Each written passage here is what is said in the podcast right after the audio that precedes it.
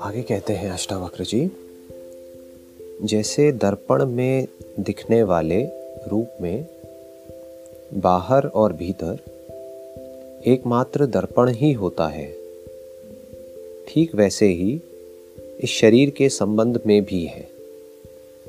इसके बाहर, भीतर भी एकमात्र परमेश्वर ही है। उसको परमेश्वर भी कह सकते हैं परमात्मा भी कह सकते हैं। ये दो अलग अलग वर्ड है ना, परमेश्वर और परमात्मा, ये दो अलग अलग स्टैंड पॉइंट्स हैं, दो अलग अलग चीज़ें नहीं है, दो अलग अलग रियलिटीज़ नहीं है। अपने स्टैंड पॉइंट से देखोगे, आत्मा का मतलब होता है मैं मैं मतलब कि कॉन्शियसनेस कॉन्शियसनेस के स्टैंड पॉइंट से देखोगे तो वो परमात्मा है। और अगर ये जो क्रिएशन है, इसके सोर्स के पॉइंट ऑफ़ व्यू से देखोगे तो वो परमेश्वर है। और दोनों एक ही है। जैसे आपको, अगर आपके फादर के पॉइंट ऑफ़ व्यू से देखा जाएगा तो आप बेटा हो या बेटी हो, और अगर आपको अपने बच्चों के पॉइंट ऑफ़ व्यू से देखा जाएगा तो आप माँ हो या बाप हो तो आप क्या हो एक्चुअल में? ना आप माँ बाप हो, ना बेटा बेटी हो। आप एक इंसान हो। जैसे दर्पण में दिखने वाले रूप में बाहर और भीतर, एकमात्र दर्पण ही होता है। कभी आराम से खड़े होकर के शीशे के सामने देखना कि शीशे में क्या दिख रहा है। ये सब रियल मेडिटेशन है। नहीं तो जो लोग मेडिटेशन समझते हैं, वो मेडिटेशन नहीं है। That is more like torture meditation must be out of curiosity not out of compulsion कि आपको ये करना पड़ रहा है। मुझे पसंद नहीं है, लेकिन करना पड़ रहा है। क्या है वो? मैकेनिकल हो जाओगे। यही तो लोगों के साथ हो रहा है यहाँ पर इस दुनिया में, हो क्या रहा है? पढ़ना पसंद नहीं है, लेकिन पढ़ना पड़ रहा है। दैट बिकम्स मैकेनिकल आपको क्या करना है? शीशे के सामने आराम से खड़े हो जाओ और देखो शीशे के अंदर क्या दिख रहा है। अगर थोड़ी देर तक आप खड़े रहोगे तो वो सब आपको रियल लगने लग जाएगा। वहाँ पर स्पेस है, वहाँ पर चीज़ें हैं, वहाँ पर लोग हैं।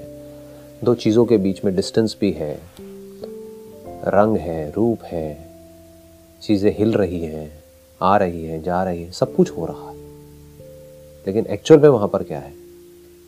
सिर्फ़ शीशा है, और कुछ भी नहीं है, सिर्फ़ दर्पण है। ठीक वैसे ही इस शरीर के संबंध में भी है।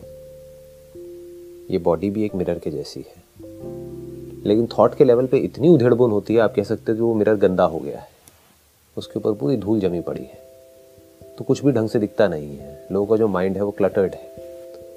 अंदर ही अंदर रेस्टलेस है। तो वो इस बात को समझ ही नहीं सकते कि उनकी जो बॉडी हो मिरर के जैसी है। तो पहले एक मिरर है, जिसमें कुछ दिख रहा है, जिसमें दुनिया दिख रही है। वो मिरर और उसमें दिखती हुई दुनिया और उस मिरर के अलावा भी जो भी हम दुनिया देख रहे हैं, वो सब कहाँ देख रहे हैं? अल्टीमेटली अपनी ब्रेन के अंदर देख रहे हैं, जो एक मिरर के जैसा है। वो ब्रेन कहाँ है? यानी कि जो भी इसको जान रहा है, दिखने का मतलब जानना। ये हमेशा याद रखना। जब भी मैं दिखना वर्ड यूज़ करता हूँ, दिखना मतलब सिर्फ़ आँखों से देखना नहीं, जानना। आप कहाँ जान रहे हो कि बाहर मिरर है अपनी ब्रेन के अंदर? ब्रेन में थॉट्स आते हैं, जाते हैं, चाहे मेमोरी से आए, चाहे आँखों के थ्रू कुछ दिखे, कुछ इंप्रेशंस दिखे। ये कहाँ जान रहे हो? वही कॉन्शियसनेस है, वही अवेयरनेस है। अल्टीमेटली अगर आप सिंपल वे में देखोगे तो इस ब्रेन में जो भी कुछ दिख रहा है जब दिखता है तो भी आपको पता होता है नहीं दिखता है तब भी आपको पता होता है। तब भी आप होते हो। तब भी आप जान रहे होते हो। आप अपने थॉट्स के ना होने को भी जानते हो। ये बहुत डीप है। यहाँ तक कोई जाता नहीं है नॉर्मली मतलब अपनी गहरी नींद का जो आपका एक्सपीरियंस है वो कोई इल्यूजन नहीं है वो कोई बिलीफ नहीं है। वो कोई आकर के आपको नहीं बता रहा है कि गहरी नींद में आ, कोई थॉट्स नहीं थे सपना नहीं था। वो आपका एक्सपीरियंस है। कैसे है एक्सपीरियंस उस मिरर पर कुछ नहीं था। ये क्या है? कोई इल्यूजन है? एक्सपीरियंस है आपका। यहाँ तक कि मिरर भी नहीं था। एक है मिरर पर कुछ नहीं है। आप एक मिरर को देख रहे हो, लेकिन उस पर कुछ नहीं है। जैसे कि अंधेरे में मिरर को देख रहे हो। और आप उस मिरर में देख रहे हो, आपको कुछ नहीं दिख रहा है। मिरर ही नहीं दिख रहा है। इसको भी आप जानते हो। मतलब बॉडी को ट्रांसेंड कर जाते हो गहरी नींद में। इसको बोलते हैं ट्रांसेंड करना। ट्रांसेंड मतलब ये नहीं कि कहीं चले गए। कि वो जो मिरर था, उस मिरर में आपका इंटरेस्ट खत्म हो गया। कभी ध्यान से मिरर के सामने खड़े होकर के देखना, आपको समझ आएगा स्ट्रेस क्या होता है। आपको समझ आएगा प्रॉब्लम्स की सारी की सारी जड़ क्या है, दुखों की जड़ क्या है। आपकी जो साइट है, अगर आप उसको एक जगह पर फोकस ना करो, अपनी जो आई साइट है तो वो कहाँ है? क्या वो हर जगह नहीं है? जैसे कुछ दिखता है तो आई साइट वहाँ पर जा करके लिमिटेड हो जाती है। एक्चुअल में नहीं होती है, लेकिन एक सेंस ऑफ़ लिमिटेशन आ जाता है। आपकी आई साइट बस वहीं पर जा करके चिपक जाती है, उसके साथ में जुड़ जाती है, उस ऑब्जेक्ट के साथ में। एक्चुअल में नहीं जुड़ी है, लेकिन एक जुड़ने की फीलिंग आ जाती है। तो अगर आप अपने ध्यान को सब जगह से हटा करके मिरर में देखते रहोगे देखते रहोगे देखते रहोगे तो क्या होगा? एफर्ट करना पड़ रहा है ना इसके लिए? ये लोगों को समझ नहीं आता है। It is an effort what is an effort what is the definition of an effort जिसके लिए कुछ भी करना पड़े. दैट इज़ एफर्ट होने के लिए आपको एफर्ट करना पड़ता है क्या? आप हो, उसमें क्या एफर्ट है? बट मिरर में कुछ दिख रहा है. उसको देखने के लिए आपको लगेगा एफर्ट नहीं है बट एफर्ट होता है. देखना पड़ रहा है. ध्यान बार बार इधर उधर जा रहा है, आप बार बार वहाँ पर लेकर के आ रहे हो, अपने ध्यान को. एक जगह पर लगा रहे हो कॉन्सेंट्रेट कर रहे हो. ये कॉन्सेंट्रेट करना ही तो सफरिंग है. ध्यान इसलिए करना था कि आदमी ध्यान करके अपने ध्यान को एक जगह पर रोक सके, जिससे कि इन स्क्रिप्चर्स को पढ़ सके, सुन सके। लोगों ने क्या किया? ध्यान को ही एंड समझ लिया। ध्यान करे चले जा रहे हैं, बेवकूफ़ों की तरह। स्क्रिप्चर का दूर दूर तक कहीं कोई नामो निशान नहीं है। कंटेम्पलेशन का दूर दूर तक कहीं कोई नामो निशान नहीं। बस ध्यान कर रहे हैं। क्या कर रहे हो? क्या होगा उस ध्यान से? वही तो सफरिंग है। आपका जो थॉट है, वही तो सफरिंग है। और सफरिंग और क्या है? What is the definition of suffering कुछ है जिसके बारे में आप सोचे चले जा रहे हो, सोचे चले जा रहे हो, सोचे चले जा रहे हो, चाहे वो अच्छा है, चाहे बुरा है। वही तो स्ट्रेस है। और स्ट्रेस क्या है? तो क्या होता है, हमारा वो ध्यान जो सब जगह है, जो कहीं भी नहीं है और सब जगह है। क्या कहोगे? ध्यान कहाँ है? यहाँ है, वहाँ है। कहाँ होता है ध्यान? गहरी नींद में ध्यान कहाँ होता है? होता है, इसमें कोई डाउट नहीं है। ध्यान होता है। आप गहरी नींद में हो, कोई एकदम से ज़ोर से बोलेगा तो आप उठ जाओगे। आप होते हो, इसमें कोई डाउट नहीं है। ध्यान होता है, इसमें कोई डाउट नहीं है। वो कहाँ होता है? वो अपने स्वरूप में होता है। आपका जो ध्यान है, वो अपने स्वरूप में होता है। यानी कि जो आप एक्चुअल में हो, वहाँ पर होता है। फिर ध्यान कहाँ आ जाता है? कहीं पर भी कुछ दिखा। तो क्या हुआ? ध्यान जो सब जगह पर था, वो सिमट करके सिर्फ़ उस एक जगह पर आ गया। अब जो दिखा, या तो वो आपको अच्छा लग रहा है या बुरा लग रहा है। दोनों ही केस में ध्यान वहीं पर अटका हुआ है। शीशे पर अगर आपको कुछ अच्छा दिखेगा, तब भी ध्यान वहाँ पर आकर के सिमट जाएगा, अटक जाएगा, क्योंकि अब आपके अंदर उसको पाने की इच्छा होगी, उसको टच करने की इच्छा होगी, उसको एक्सपीरियंस करने की इच्छा होगी, उसको हासिल करने की इच्छा होगी। और अगर पसंद नहीं आएगा तो तो भी ध्यान वहाँ पर आकर के अटक जाएगा। कि शीशे में से जा क्यों नहीं रहा है? एक शीशा आपके घर में है, उससे तो आप हट सकते हो। जो आपकी ये बॉडी जो शीशा है, यहाँ से कैसे हटोगे? आपकी ब्रेन के अंदर कुछ ऐसे थॉट्स चल रहे हैं, जो आपको पसंद नहीं है। आपको पसंद नहीं है, इसीलिए वो थॉट ज़िंदा रहेंगे। जब तक आप इनडिफरेंट नहीं हो जाओगे, पूरी तरह से उस थॉट के होने से और ना होने से आपको एक्चुअल में कोई फ़र्क नहीं पड़ेगा, तब तक वो थॉट जाएँगे ही नहीं। बोलते रहो। कि मुझे ऐसा नहीं सोचना है, नहीं सोचना है, नहीं सोचना है। बार बार आएँगे। क्या हो रहा है? और इसकी जड़ क्या है? क्यों वो थॉट नहीं जा रहा है? क्यों इतनी नफरत आपके अंदर सपोज़ किसी आदमी से आपको नफरत है, वो क्यों चिपकी हुई है अंदर? वो जा क्यों नहीं रही है? साल हो जाते हैं, लोगों की ज़िंदगी निकल जाती है। किसी आदमी ने उनके साथ में कुछ गलत कर दिया, वो नफरत जाती ही नहीं है, अंदर ही अंदर दिमाग में घूमती रहती है। क्या हो रहा है? कभी ना कभी उस आदमी को उन्होंने इंपॉर्टेंस दी है अपनी लाइफ में। जिसकी वजह से आज इतनी नफरत है। यानी कि कभी प्यार किया है, इस वजह से नफरत है। तो ये दोनों एक दूसरे के अपोजिट है। लव एंड हेट तो क्या होता है, जैसे दर्पण में दिखने वाले रूप में बाहर और भीतर एकमात्र दर्पण ही होता है और कुछ नहीं होता है। ठीक वैसे ही शरीर के संबंध में भी है। जब आप एक मिरर के सामने खड़े होगे और ध्यान से उस मिरर को देखोगे तो उसमें जो भी आपको फॉर्म दिख रही है सपोज़ अपनी इस बॉडी की फॉर्म आपको दिख रही है, इसकी एक रिफ्लेक्शन दिख रही है उस मिरर के अंदर। तो वो जो दिख रही है, उसके आसपास में और ऑब्जेक्ट्स भी दिख रहे हैं, हो सकता है आपके साथ में एक और बॉडी है, वो भी दिख रही है उस मिरर के अंदर। लेकिन वो जो बॉडी उस मिरर में दिख रही है, उस बॉडी के अंदर क्या है? मिरर है। उस बॉडी के बाहर क्या है? मिरर है। लग रहा है कि उस बॉडी के बाहर और बॉडीज हैं। स्पेस है। वहाँ कुछ नहीं है। वहाँ सिर्फ़ मिरर है। मिरर के अंदर आपको चीज़ें भी दिख रही हैं ऑब्जेक्ट्स भी दिख रहे हैं, लोग भी दिख रहे हैं स्पेस भी दिख रही है, पूरी की पूरी एक दुनिया दिख रही है। उस मिरर को अगर आप स्टार्स की तरफ़ कर दोगे तो उसके अंदर चाँद तारे दिख रहे हैं, बहुत कुछ दिख रहा है। जिस डायरेक्शन में मोड़ दोगे, वहीं पर कुछ दिखने लग जाएगा पेड़ पौधे दिख रहे हैं। एक्चुअल में उसके अंदर क्या है? उसके अंदर स्पेस है क्या? मिरर के अंदर कोई स्पेस है क्या? नहीं है। मिरर में कहा स्पेस है? मिरर के अंदर जो हमको स्पेस का इल्यूजन हो रहा है, दो ऑब्जेक्ट्स के बीच में स्पेस है। क्या है? वहाँ पर तो मिरर है। कोई लोग हैं क्या मिरर के अंदर? नहीं, कुछ भी नहीं है। क्या है वहाँ पर? परछाई है।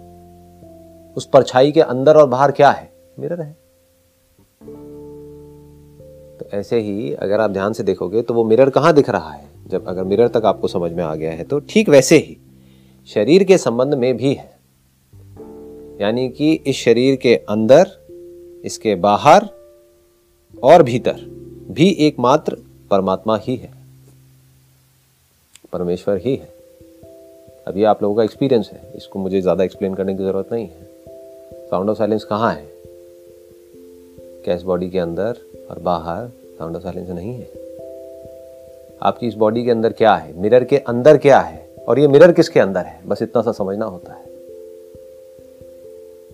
मिरर के अंदर क्या है? आपकी जो बॉडी है, जो एक मिरर के जैसे इसके अंदर क्या है? मेमोरीज है? या जो सेंसेस के थ्रू दिखता है वो है? इसके अलावा कुछ और है क्या? और कुछ भी नहीं है। ये दो चीज़ें हैं। मिरर के अंदर इसके अलावा और कुछ हो ही नहीं सकता। इससे ज़्यादा मिरर की कैपेसिटी नहीं है। मिरर की इतनी ही कैपेसिटी है। मिरर क्या कर सकता है? उसके सामने जो है वो दिखा सकता है, या उसमें जो रिकॉर्डेड पड़ा हुआ है वो दिखा सकता है। बस खत्म। आपकी जो बॉडी है, उसके अंदर या तो आपके जो पाँच सेंसेस हैं, उसके थ्रू कुछ होने का आपको पता लगेगा, या जो कभी हुआ था, उसकी जो रिकॉर्डिंग पड़ी हुई है, उस रिकॉर्डिंग से रिलेटेड जो खिचड़ी पड़ी हुई है, कुछ चीज़ों को आपने मिक्स किया हुआ है, उसके होने का आपको पता लगेगा, बस। और तो कुछ भी नहीं ना? हम्म। ये मिरर की लिमिटेशन है। मिरर इससे ऊपर कुछ नहीं कर सकता। तो ये सब जो है जो भी सेंसेस के थ्रू दिख रहा है, या जो भी रिकॉर्डेड मेमोरीज पड़ी हुई है, वो दिख रही है। ये सब मिरर से रिलेटेड है। ये मिरर के अंदर है। मिरर किसके अंदर है? क्या ये साउंड ऑफ़ साइलेंस मेमोरी है? नहीं। क्या ये सेंसेस के थ्रू आप इसको एक्सपीरियंस कर रहे हो? नहीं कर रहे हो। कान बंद करके देख लो, पता लग जाएगा। ये पूरी दुनिया इस मिरर में दिखती है जो ये बॉडी है, ये बॉडी जो इस दुनिया से अलग नहीं है सेम मटेरियल की बनी हुई है। लेकिन ये सब किसमें एग्जिस्ट कर रहा है? किसी ऐसे में जो पाँचों सेंसेस के परे है,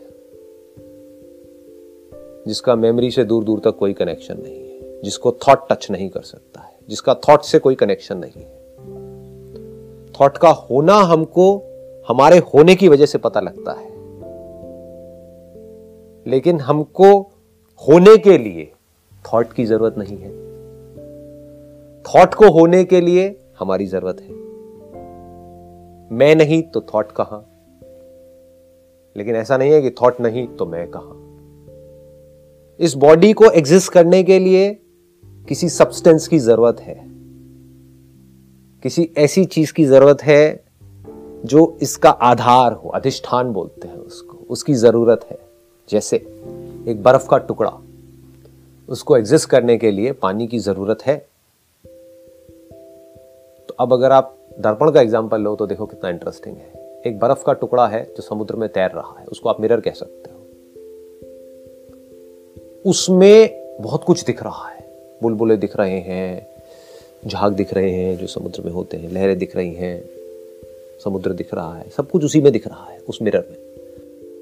और बर्फ़ के टुकड़े भी दिख रहे हैं इनफाइनाइट कुछ ऐसे टुकड़े भी दिख रहे हैं, जिसके अंदर कुछ नहीं दिखता है, जिसको हम लिविंग और नॉन लिविंग बोलते हैं. तो जो लिविंग बॉडीज हैं, चाहे वो इंसान की हो, जानवरों की हो, चाहे प्लांट्स की हो, उसको आप बर्फ़ बोल सकते हो. लेकिन समुद्र में झाग भी तो होते हैं, सिर्फ़ बर्फ़ थोड़ी होती है. तो झाग में कुछ दिखता है क्या? बर्फ़ में तो दिख रहा होता है. बर्फ़ के सामने अगर आप अपनी शक्ल लेकर के जाओगे तो कुछ परछाई सी दिख रही होगी। झाग में कुछ नहीं दिख रहा होता है। समझ गए? जैसे समुद्र में झाग होते हैं, उसमें आपको अपनी अपनी परछाई नहीं दिखेगी। अपनी क्या? किसी की परछाई नहीं दिखेगी। अपनी और किसी की ये भी माइंड की एक इमेजिनेशन है। परछाई नहीं दिखेगी। That is a right word कोई परछाई नहीं दिखेगी। तो अब ये जो बर्फ़ का टुकड़ा है जिसको आप अपनी बॉडी बोल रहे हो, वो किसका बना हुआ है? पानी का बना हुआ है। किसमें एग्जिस्ट कर रहा है? पानी में एग्जिस्ट कर रहा है। जितनी भी फॉर्म्स है, वो सब किसमें दिख रही हैं? बर्फ़ के टुकड़े में दिख रही हैं। किसको दिख रही है? पानी को दिख रही है। जो खुद बर्फ़ नहीं बना है। अगर वो खुद बर्फ़ बन गया होता तो उसको नहीं दिखता। तो पानी का ही एक एस्पेक्ट है, जो बर्फ़ है, यानी कि आपकी बॉडी उसी बर्फ़ के होने की वजह से आप पानी के भी होने को देख सकते हो, जिसको दुनिया नहीं देखती। क्योंकि उसमें किसी का कोई इंटरेस्ट नहीं है। और जो बर्फ़ के टुकड़े हैं, उनको भी देख सकते हो। और बेवकूफ़ों की रेस में शामिल हो सकते हो कि ये जो बर्फ़ का टुकड़ा है, आप हो एक्चुअल में पानी। मतलब समुद्र में जितना पानी है, या पूरी दुनिया में जहाँ भी जितना भी पानी है, वो सब आप हो। और अपने आप को क्या समझ लिया? बर्फ़। अब क्या चाह रहे हो इस बर्फ़ के आसपास में? ज़्यादा से ज़्यादा बर्फ़ के टुकड़े और ये झाग वाग ये सब चीज़ें इकट्ठी हो जाए। ये सबने मिटना ही मिटना है। ये दुनिया की कहानी है। इसको कंडीशनिंग बोलते हैं। तो ऐसे ही इसके बाहर भीतर भी एकमात्र परमात्मा परमेश्वर ही है। मतलब कि इस बॉडी के बाहर क्या है? कॉन्शियसनेस इस बॉडी के अंदर क्या है? कॉन्शियसनेस इस बॉडी के होने का पता हमको किसके होने की वजह से लगता है? कॉन्शियसनेस के होने की वजह से। इस बॉडी में जब कुछ होता है, किसकी वजह से उसके होने का पता लगता है? कॉन्शियसनेस की वजह से। ये कॉन्शियसनेस क्या है? यही तो मैं हूँ। यानी कि मैं ना मेमोरी हूँ, ना उस मेमोरी की वजह से जो सेंसेशंस ट्रिगर हो रही है, वो मैं हूँ। ना मैं फीलिंग्स हूँ, ना मैं इमोशंस हूँ, ना मैं सुख हूँ, ना मैं दुख हूँ। ना मैं ये बॉडी हूँ। तो मैं क्या हूँ? मैं कॉन्शियसनेस अगर आपकी जो ब्रेन है, वो एक मिरर के जैसी है तो उस मिरर के बाहर क्या है और उस मिरर के अंदर क्या है? उस मिरर पे जब भी कुछ होता है तो उसका पता किसको लगता है? मुझे लगता है। उस मिरर के होने का पता किसको लगता है? मुझे लगता है। जब वो मिरर नहीं होता है, उसके ना होने का पता किसको लगता है? मुझे लगता है। तो इसका मतलब क्या है? कि मैं मिरर में नहीं हूँ, मैं मिरर के बाहर हूँ। क्योंकि अगर मैं मिरर में होता तो मुझे उस मिरर के ना होने का पता नहीं लग सकता था। आपको यह पता होने के लिए कि वो ऑब्जेक्ट नहीं है, जैसे कि समुद्र में लहर बनी और मिठी तो उस लहर के बनने के बारे में पता होने के लिए और उसके मिटने को देखने के लिए मेरा होना ज़रूरी है जो उस लहर के साथ में ना बने और ना मिटे।